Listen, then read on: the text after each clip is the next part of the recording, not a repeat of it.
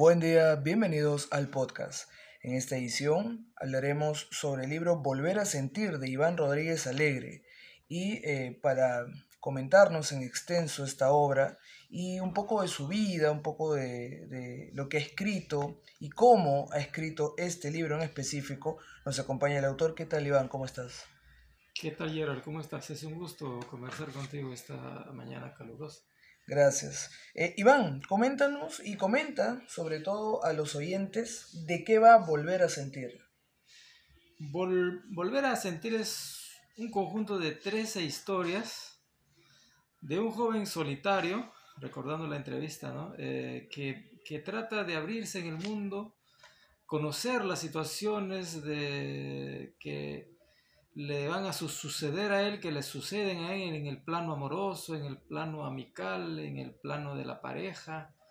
Básicamente trata de descubrir este mundo, ¿no? Pero el protagonista Andrés no advierte que las situaciones que se le van a presentar sean tan fuertes, sean tan determinantes, categóricas, que en cada cuento realmente le cambian la vida a él y él tiene que reconvertirse, ¿no? Para reinventarse, para que siga sobreviviendo y siga eh, presente, ¿no? E, en esta vida que le ha tocado a él. Iván, ¿por qué el tema de la familia está tan presente en este libro? El joven, el joven Andrés es un joven que todavía está en el pedagógico, está todavía en el ámbito familiar, y como tal las decisiones de su familia, de su mamá, de su abuela, están muy presentes en él y yo creo que hasta su modo de pensar que todavía tiene él, hasta el modo de actuar, de, devienen ¿no? de esa situación familiar tan fuerte, tan arraigada. Quizás sea así porque él se siente muy, muy unido a ellas, ¿no? Al no tener un, un padre, entonces él se siente bastante unido al tema familiar y las costumbres, las tradiciones, las historias, a él lo han marcado y como tal, ¿no? En, eh, en la vida trata de, eh, en la vida, mejor dicho, refleja eso. Eh, en la solapa del libro mencionan que parte, alguna de tus, de tus obras han sido incluidas en el programa del Plan Lector de la Dirección Regional de Educación de Ancash. Entre ellos, si tuviste la gentileza de entregarme estos libros, Abrázame por favor y El asalto de los pintados. Coméntanos eh, de qué van estas obras.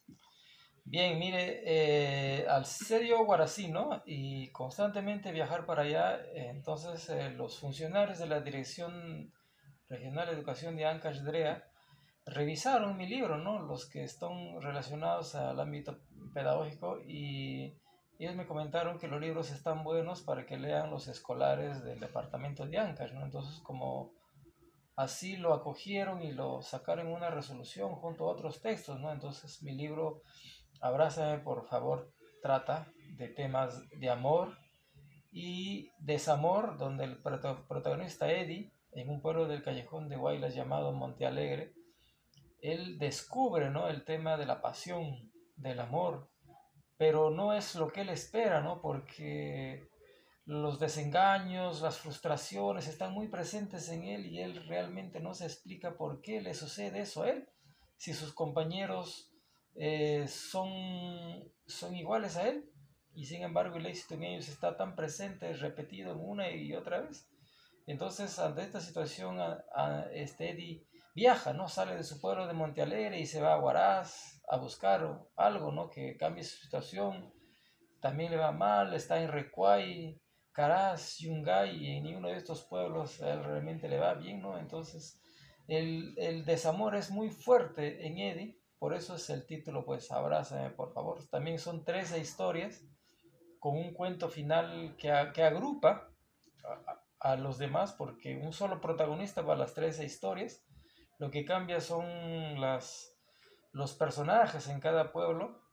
Y en el cuento final llamado pues este la última fiesta con Claudia no se revela realmente por qué es que él siempre andaba a tientas no y en el asalto de los pintados ya es otro mundo no el mundo de las mascotas el ámbito de los animales que tenemos en casa de las de esos seres pequeños nuestros hermanos menores, ¿no? Que influyen tanto en nuestras vidas, pero que también son protagonistas de historias verdaderas, propias, con un significado y una revelación fuertes y significantes.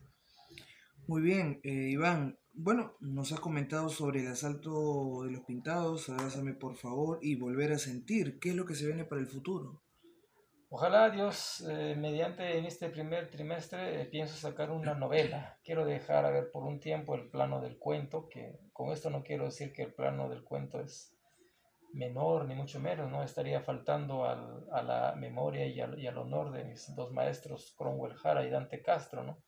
sino que también quiero experimentar otro mundo un poco más amplio, de más largo aliento, como es una novela, ¿no? Entonces pienso sacar en en este tiempo que te digo, una novela también que sucede en el callejón de Guaylas, de tema electoral, de políticos que compiten entre sí para ganar las, las alcaldías y todo lo que eso significa ¿no? Eh, en, en eh, la intervención de la, de la población, de los antagonistas, ¿no? lo que siempre se ve en una cuestión electoral.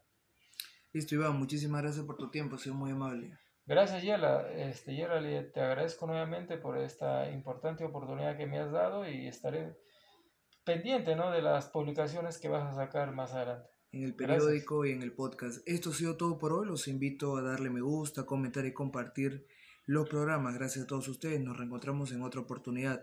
Buen día para todos.